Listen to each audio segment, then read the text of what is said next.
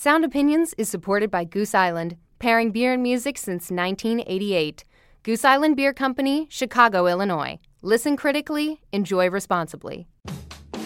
What happened to music that meant something? Like the Who at the Kingdom or Kiss at the Coliseum. Where is the Misty Mountain Hop? Where is the is the smoke on the water? Where is the Iron Man of today? Hey,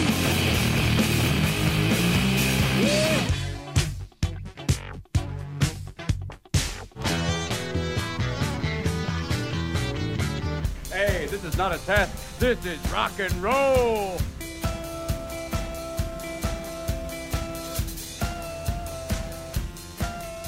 Wild Flag gave us one of the strongest debuts this year, but its four members are no strangers to the music industry. I'm Jim DeRogatis from WBEZ and Columbia College. And I'm Greg Kot of the Chicago Tribune. Indie rock supergroup Wild Flag storms the studio. Plus, we talk about an unlikely collaboration between Lou Reed and Metallica. That's all coming up on Sound Opinions. From WBEZ Chicago and distributed by PRX, you're listening to Sound Opinions. And now it's time for some music news.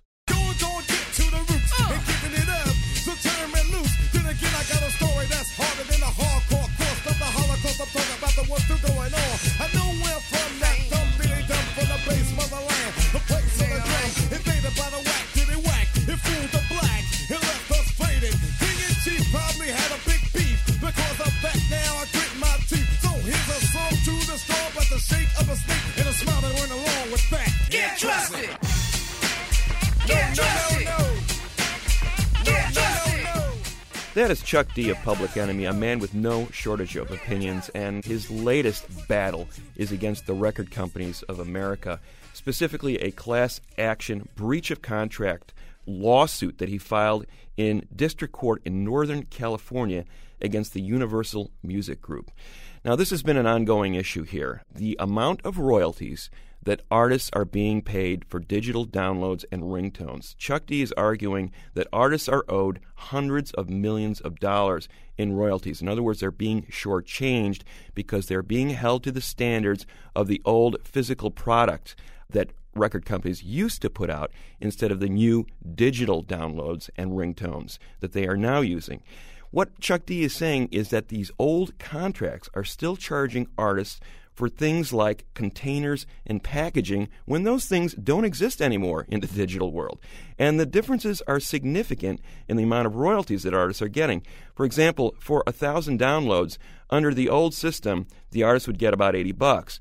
Under what Chuck D is proposing, a 50 50 split, artists would get up over $300 per thousand downloads. The discrepancy is even wider for ringtones. Now, this has been an ongoing thing, Jim. Um, we've seen this in the past with Cheap Trick and the Allman Brothers. They filed a lawsuit against Sony in 2006. They ended up settling out of court. What seemed to have happened there was that Sony was eventually forced to, to pay some money. We saw Eminem file suit against Universal in 2007.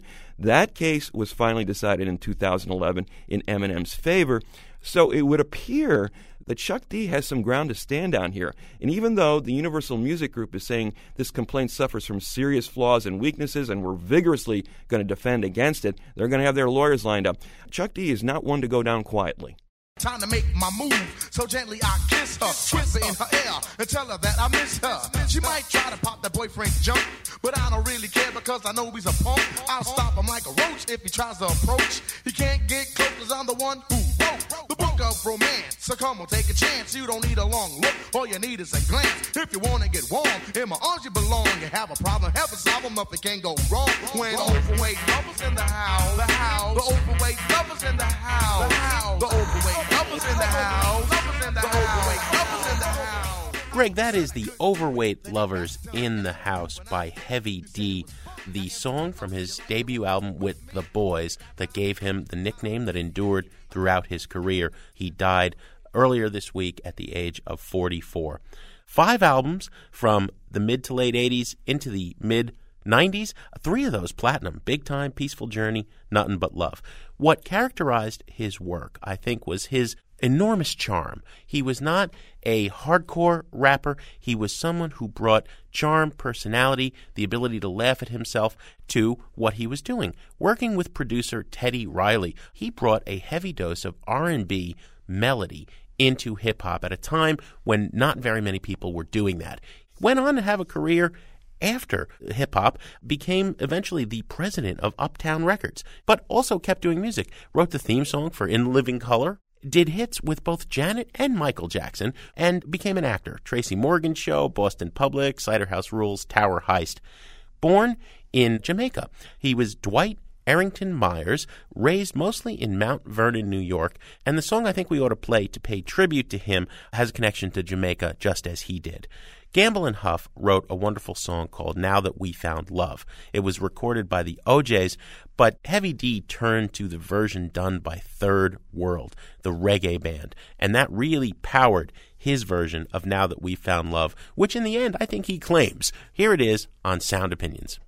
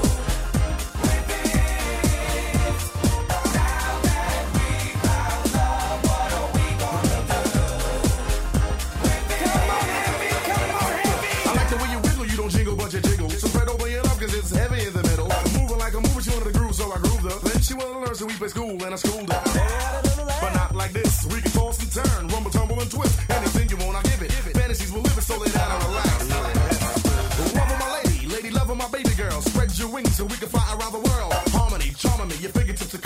When you drop the kisses, Susie Q, you drop the bomb on me. That was Now That We've Found Love from 1991 by Dwight Arrington Myers, better known as Heavy D or the Overweight Lover, dead at the age of 44.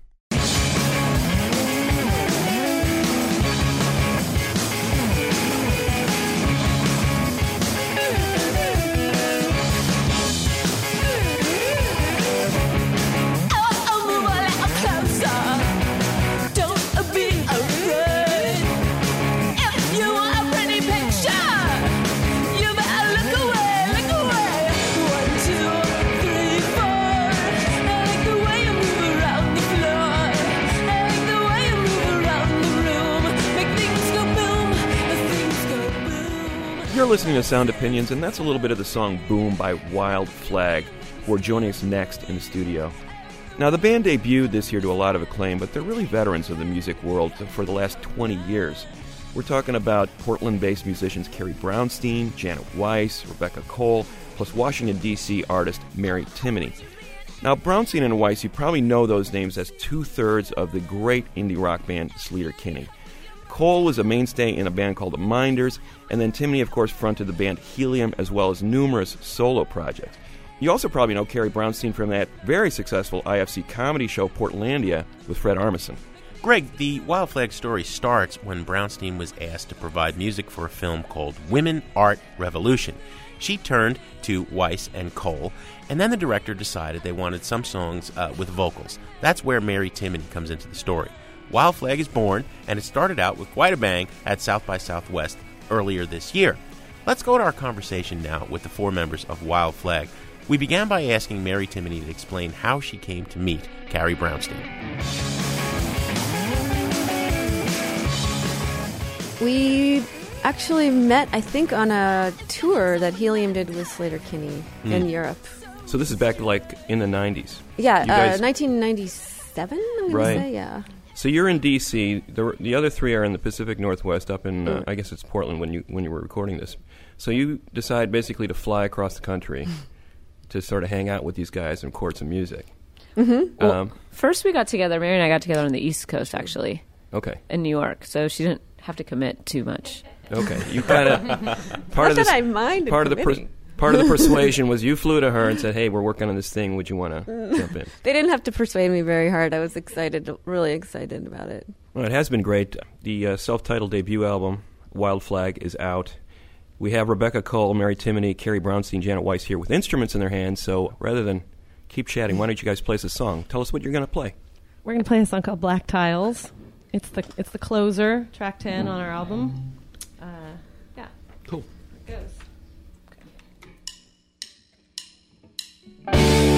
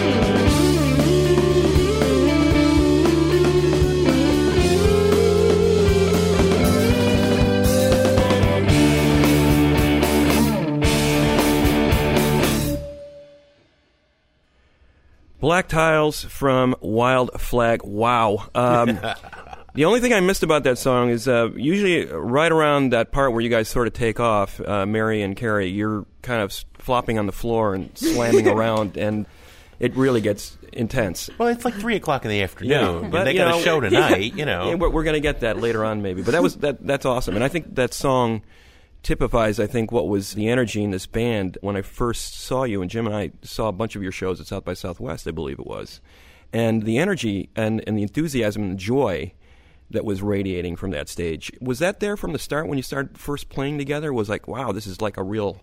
This is a serious rock band we got going on here. Let's let's get into it. Or was that something that just sort of evolved as as you started developing this music together? I think it evolved. I, I don't re- remember feeling that way with our first shows. Yeah. Actually, like, I just felt like, well, mm, there's potential here, and the four of us know how to play, but I don't know if we know how to play together as a band. And that that was back in the fall of last year. They were good shows, but then when we toured in the spring, I felt like things had coalesced in a way that was a lot more exciting.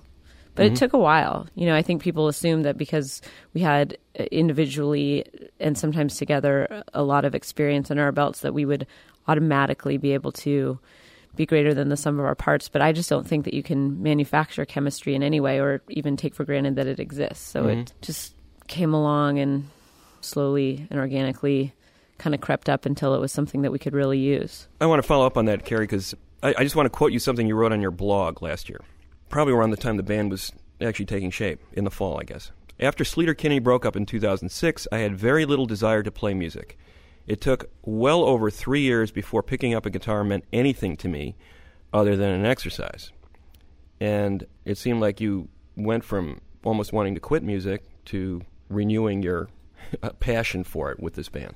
Yeah, and I actually thank NPR for that. and and writing for Monitor Mix, which is a blog that I had for the NPR Music Mhm. website for many years, and um, I was just engaged in in a very ongoing and interesting dialogue with music fans, and I just posited myself as a music fan, which is what I am first and foremost. And we had just very interesting conversations about participation and what it meant to be a fan, what it meant to be passive versus engaged. And I think I just got to the point where I realized that although I loved the contribution I was making in the written form, that I was ready to contribute again in terms of performance and playing. But I kind of had to take that journey, and I am very grateful for the the readers of of Monitor Mix because I, I felt like we kind of took that journey together. There was a lot of just constant um, conversation about music until I was just like, okay, I guess I want to play again. Mm-hmm. But it took a while.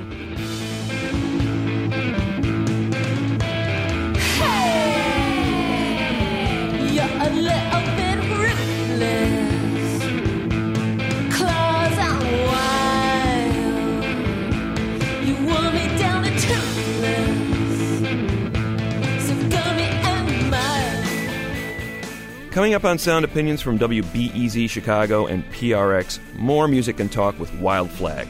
Later on in the show, Jim and I are going to tackle another supergroup of sorts. We review the new project from Metallica and Lou Reed.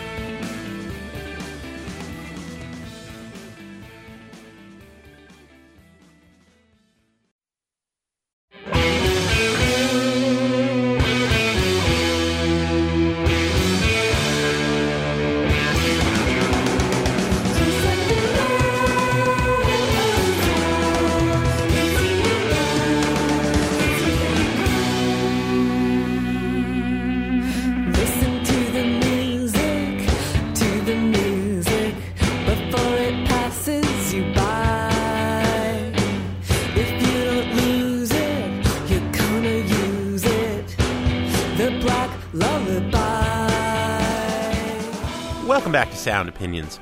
You're hearing Glass Tambourine, the first single from the self titled debut by our guest this week, Wild Flag. We were really enthusiastic when we reviewed the record when it was released in September, but Greg, you gotta agree, it was especially exciting to have this band here in our studio. On stage, Wild Flag is all about the infectious, raw energy, and they blew us away at South by Southwest, and I think even more so when they were here. The band combines punk rock and psychedelia and somehow seamlessly merges these two wild guitar styles of its front women, Carrie Brownstein and Mary Timony. I asked Mary how they were able to bring together such unique guitar playing. I think one of the things I love about playing guitar with Carrie is that I feel like we have really similar styles of playing guitar. Um, so I feel like our, I think we tried to make our guitar parts kind of fit together. I mean, I know? think it took a, l- a little work, mostly because we were both so used to having to be the only main kind of lead guitarist in in each of our bands, and so there's a lot of acrobatics that go along with that. And I think there's, I think we immediately felt the certain freedom of just being able to hand something off. I think that's when kind of our songwriting changed, sort of halfway through writing the first album. You know, some of the the songs that came later employ those dynamics a little more freely. Well, the thing you guys have going on though is what I love about the band is you know the melodies and then the, those chorus backing harmonies. Sometimes the more difficult part of the of the vocal you know part is the harmony vocal as opposed to the lead vocal. In a way, maybe. I think it would be really hard for me to sing lead vocals. Yeah. So I can't even imagine. I usually Mhm. always sing along with harmonies. You should hear us in the car. Unless we, I'm we just karaoke. fight for every single harmony. We're singing the same part. You take the low for once. Yeah, right. I was going to ask if you guys could harmonize in the band. Oh, it's ridiculous. Oh, we're yeah. always like we always are singing the harmony, not the main part. I just think we're like born to sing harmonies. It's just in your DNA. You're listening to Sound Opinions, and we are in the studio with Wild Flag. Are you guys going to play another song for us? Mm-hmm. I think we're going to play Romance.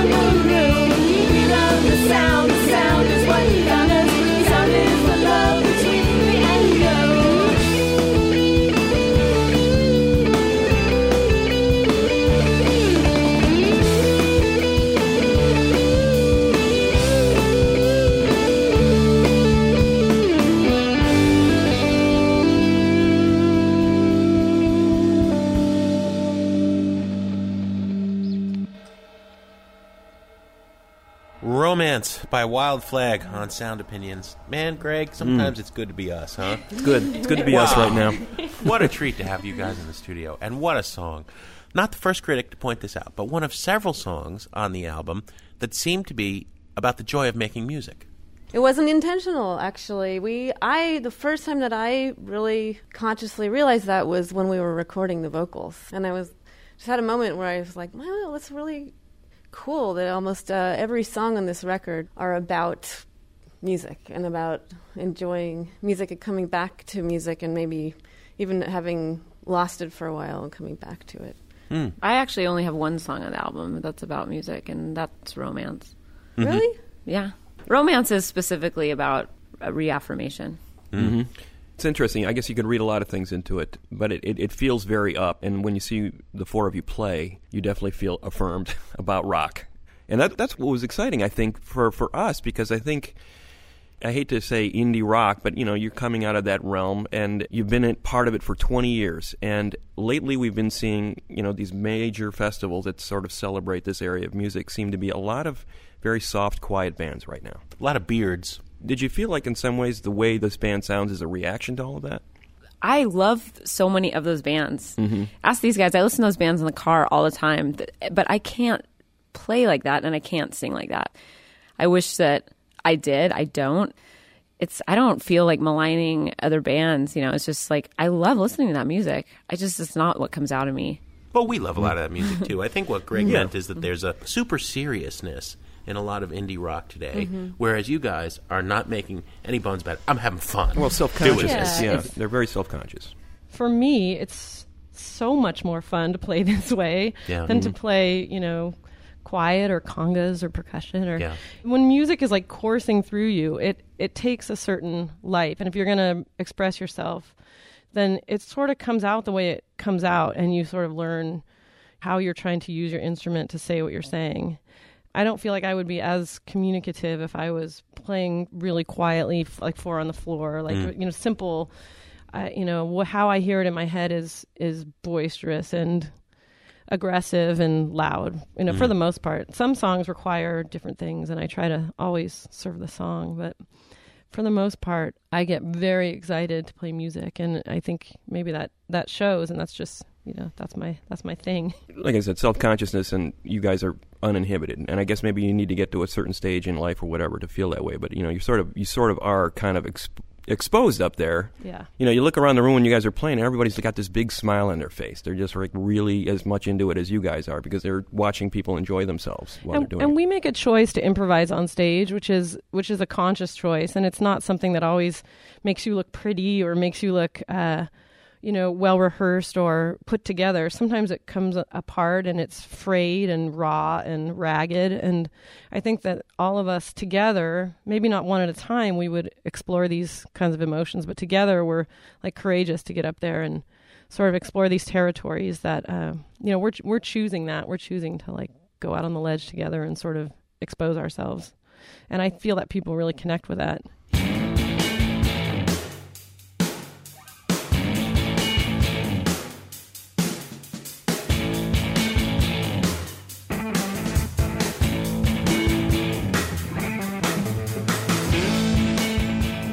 I was really blown away by Racehorse, which I think is is a new generation's horses. Mm. Patti Smith, like this is the new millennial horses. I think it'll be illustrative of how long distance, you know, you're on one coast, they're on the other. How did that song in particular come together? That's an interesting one, one actually, because it started when Mary and I got together in Washington D.C. and we had I had this this riff, and when we recorded it, it was very subdued, and in my I notated it in my head like that's our noise song. I don't Ah, know why I did okay. that song. Yeah, I was like, oh, it's our noise song. Like it's just so funny. it's just this repetitive riff, and but you know what? I didn't have the vocals. That was the biggest difference. So Hmm. when then we got together in Portland and we were just kind of jamming on on that song and then I found the vocals and it was the first thing I said I'm a racehorse there was Hmm. and I think Rebecca thought I was saying I'm a resource no I'm not a resource I'm a Like racehorse three days. and that's that's pretty rare like that that like the whole song you know the whole essence of the song just appears instantly like that. It was very instantaneous, and there were there was months that we did not go back to that song because it was we couldn't figure out where to go with it. Mm. We thought like, oh, we'll just we don't even we're not going to record it. We're not going to do any, and then all of a sudden it was the beast that it was meant to be.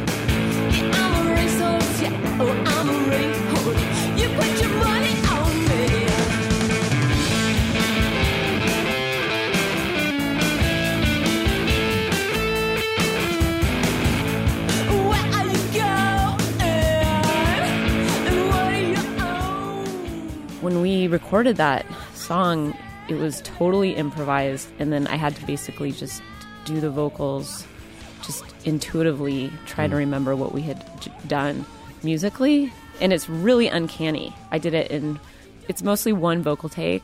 I drank some whiskey and just went for it and but it really is it was very weird like things really match up on the song like my vocals and the drums like things that we would not have been able to kind of put together but it definitely is i do think it's a good embodiment of where we can just kind of come together as a band in a way that is surprising even to us Right. Well, you can't fake that. We've made 20 minutes or so into this interview without once uh, mentioning that dreaded word supergroup. thank you You know, I knew there was You just something different. I Well, knew. no, no, to, uh, to this end, you, you and I did a show once on, on supergroups. How that they almost invariably, Yeah. almost you, without exception, suck.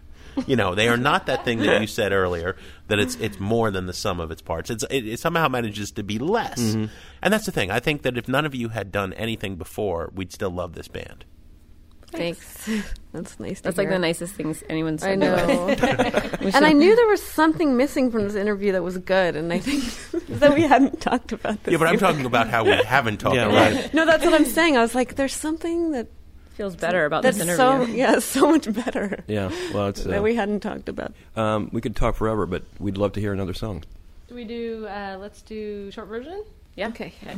that's good.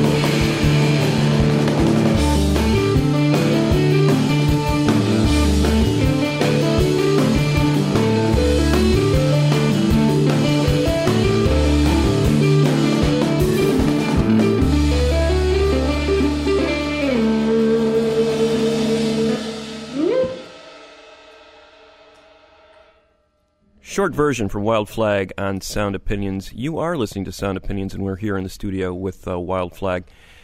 You know, I look back at the resumes here of, of everyone in the room, and we've got quite a bit of experience in, in, in music.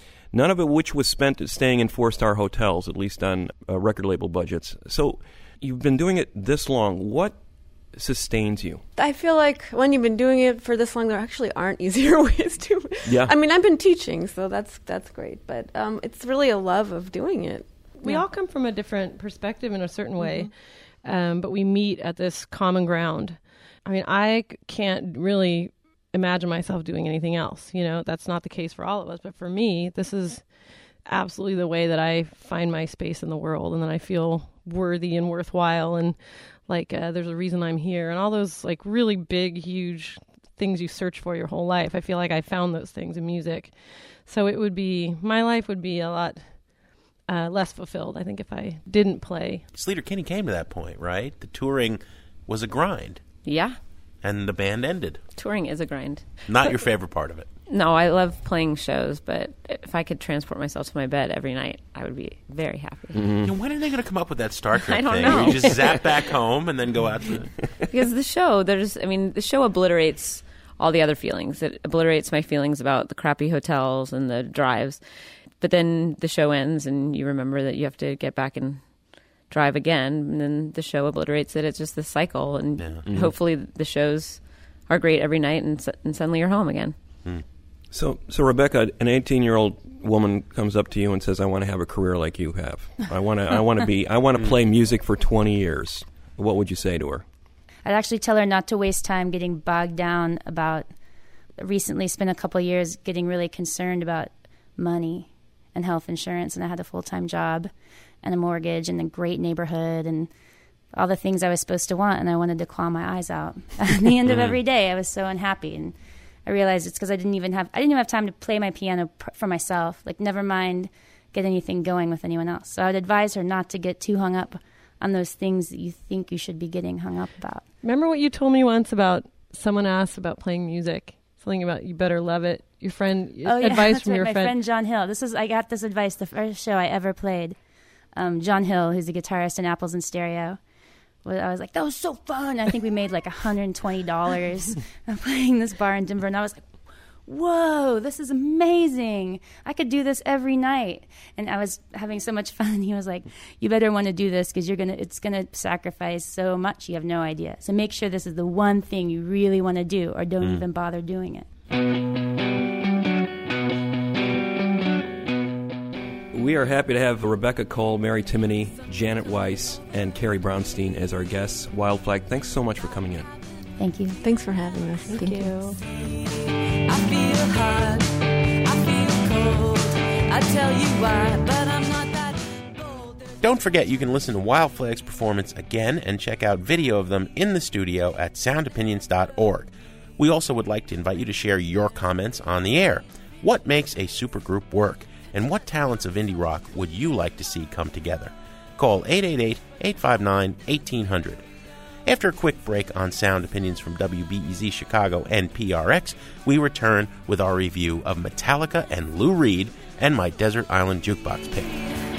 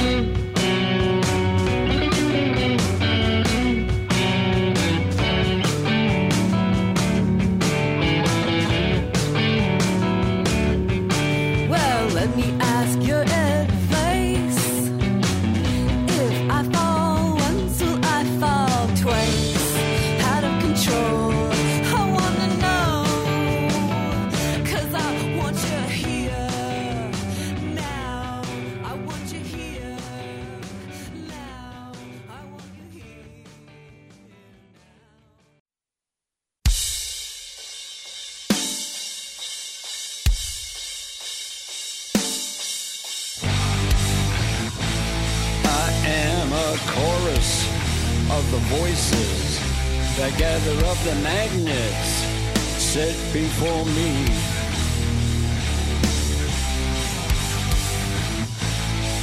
I attract you and repel you.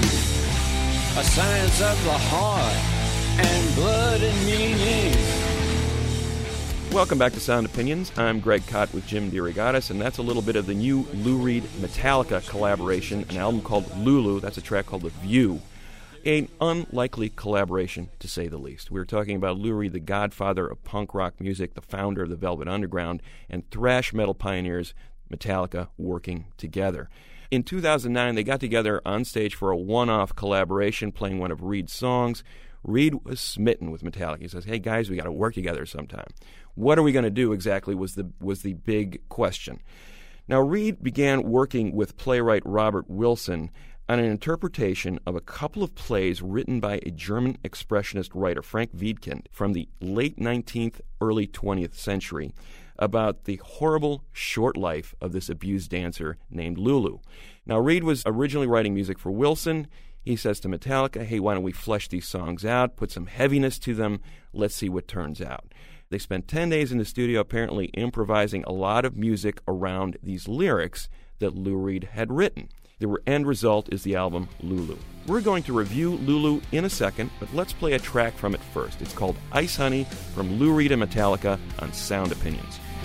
You can't put a butterfly in a jar if mine. No matter who you are,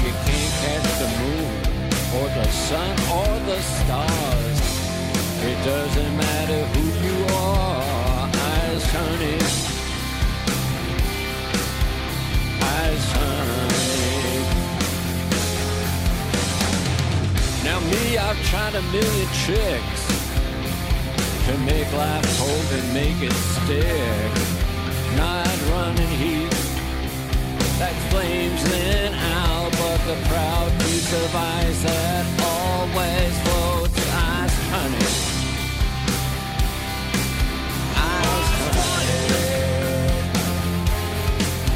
If I can't trap a butterfly or a bee, if I can't keep my heart where I want it to be.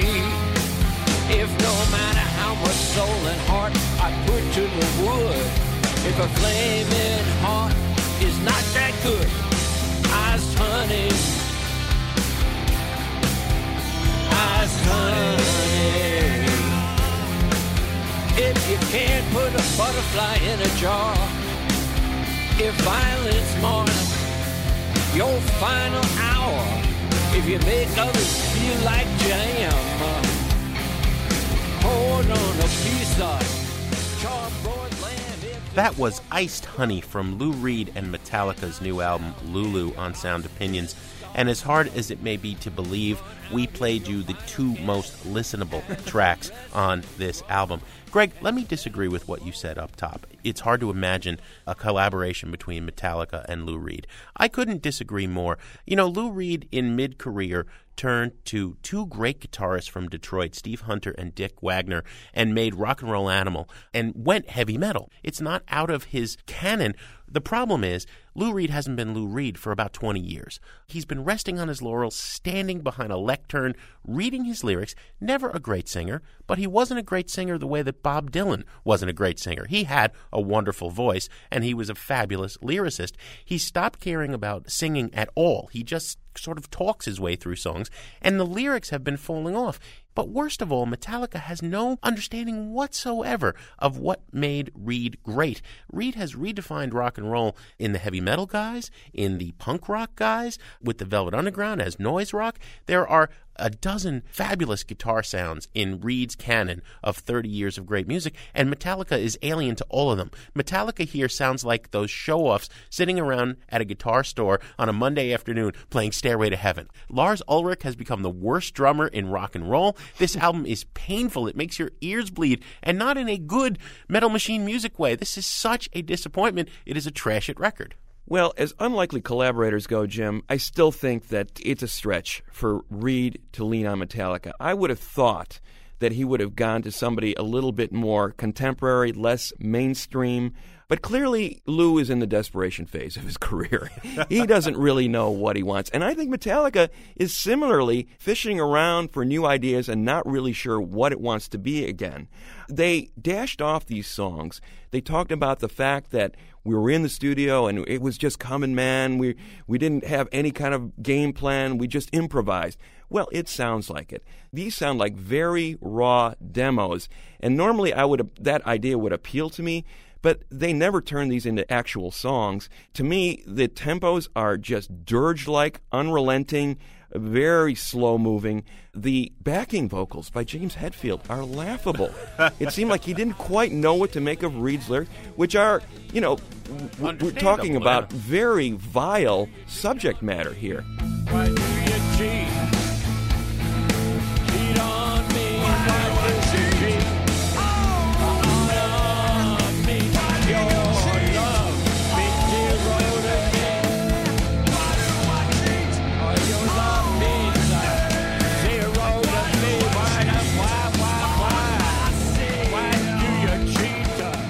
Is a big raised middle digit to all their fan bases, I think. It's basically like saying, we don't care what you think.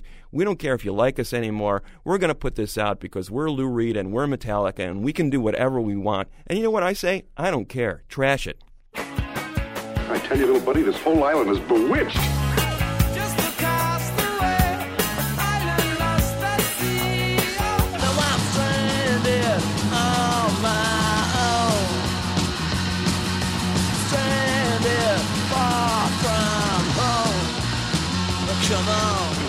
Remember, we were shipwrecked together. Stranded, I'm so far from home. Stranded, yeah, I'm on my own. As often as possible, we like to charter a boat to our own desert island and play a track we cannot live without. And this week, it is Jim DeRogatis' turn. Well, Greg, I want to underscore, you know, that I edited a book about Lou Reed and the Velvet Underground. You contributed to mm. it. We love this guy, okay? And I didn't want to be be just so harsh on him with just that review of Lulu, although it is the worst album of his career. I wanted to talk about what was good about Lou Reed a little bit. And one of the things that was good is this guy has an encyclopedic knowledge of early rock and roll history. And the way that he took that somewhere new, many places new in his career is always one of his strengths. Rolling Stone has this silly little feature, the playlist special. Your favorite artists pick their favorite songs. And Lou just partook. He chose, in Desert Island Jukebox fashion, to talk about the Drifters' 1960 hit, Save the Last Dance for Me. Now, it was co written by Doc Pomus, the great Brill Building songwriter in New York, who was a particular hero of Lou Reed. Magic and Loss, Reed's album in the early 90s, was about Pomus's death and coming to grips with death via the loss of his good friend. I never knew this about this song, and I don't think you knew it either. Doc Pomus was just succumbing to polio when he wrote this song. He was getting married. He is at his wedding. He's sitting in the wheelchair, no longer able to get out, and he's watching his wife dance with all of his friends, all the people in his life who he loves. And he begins writing on the placemat in front of him You can dance, you can carry on. Save the last dance for me. Doc's daughter was so moved by Reed's tributes to her father that she gave Reed that placemat mm-hmm. later, and this is one of Lou's most treasured possessions. It was recorded by Benny King and the Drifters in 1960, became a huge hit, a couple of weeks at the top of the charts. It's an immortal tune, and I think that that story, and, and you know, Lou Reed being able to provide that sort of insight, Lou, what's happened for the last 20 years? Why don't you write songs this mm-hmm. good anymore? I know you can still do it. Here's the Drifters with Save the Last Dance for Me on Sound Opinions. You can dance every dance with the guy who gives you the eye, let him hold you tight. You can smile every smile for the man who held your hand neath the pale moonlight. But don't forget who's taking you home and in whose arms you're gonna be. So, darling, save the last dance for me. Mm. Oh, I know, oh, I know that the music's fine like sparkling wine. Go and have your fun. Laugh and sing, but while we're apart, don't give your heart to anyone. But don't forget who's taking you home and in whose arms you're gonna be. So, darling, say the last dance for me. Mm, baby, don't you know I love you so? Can't you feel it when we touch? I will never, never let you go. I love you oh so much. You can dance, you can dance. Go and carry on till the night is gone and it's time to go. If he asks, if you're all alone, can he take you home? You must tell him no. Cause don't forget who's taking you home and in whose arms you're gonna be. So darling, say the last dance for me. The Drifters with Save the Last Dance for Me, my Desert Island Jukebox pick this week. The Sound Opinions Desert Island Jukebox is supported by Maker's Mark. Maker's Mark Bourbon, it is what it isn't. Greg, what do we have on the show next week? Jim, next week we're going to pick our most disappointing albums of the year in our annual turkey shoot. Greg, as always, we have some thank yous to say on the way out. Wild Flag was recorded by Adam Yaffe with special assistance from Andrew Gill. Sound Opinions production team is Jason Saldana, Robin Lynn, and Annie Minoff. And our fearless leader, our executive producer, is Torey Lulu Malatia.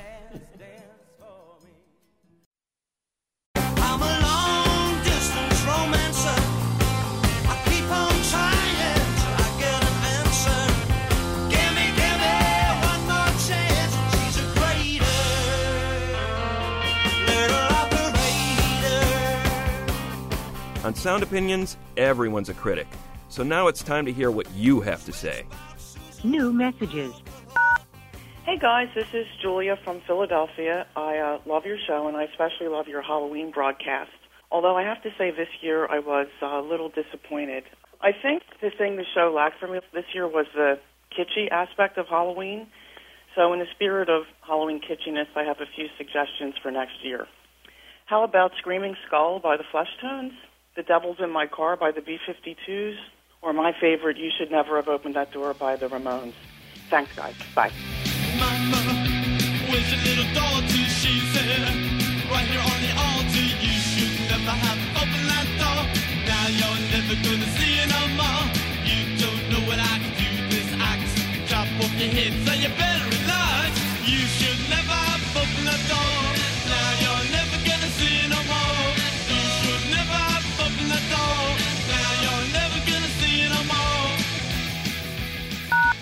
Hi, Greg and Jim. This is Dave in Greeley, Colorado.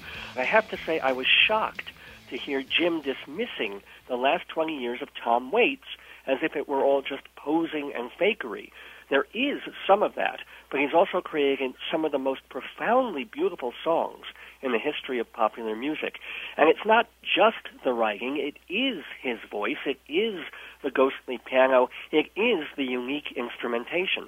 I haven't heard the new album, but if, as you say, you love Swordfish trombones, how can you not love Rain Dogs or the best material on Bone Machine?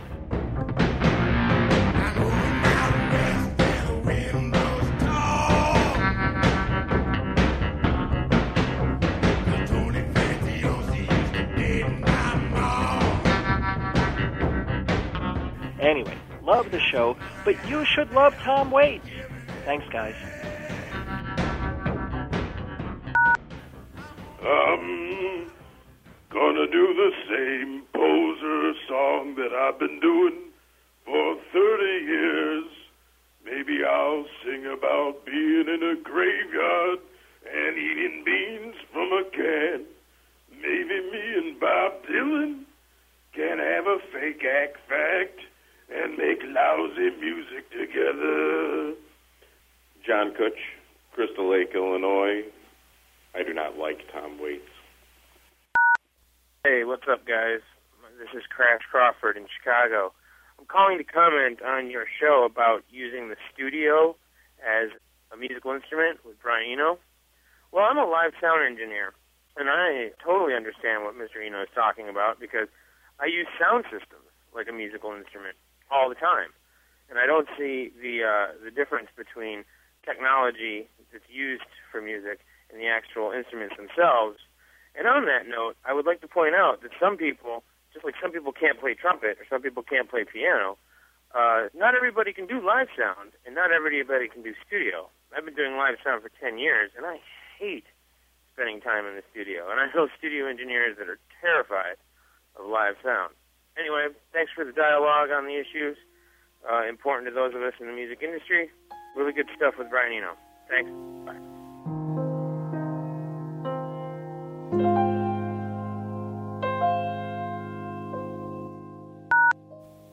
Hi, my name is Carlos, and I'm calling from Chicago, Illinois.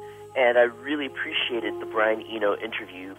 I'm a massage therapist, and his music is really a joy to work to, especially music for airports and um, on land, and the work that he did with Laraaji. Some ambient music just doesn't hit it. I mean, his does. It's not too light and fluffy. It has a certain what we call root chakra-ness to it. That's that's what I look for. Thank you very much for having Brian Eno on. Again, he is someone I revere.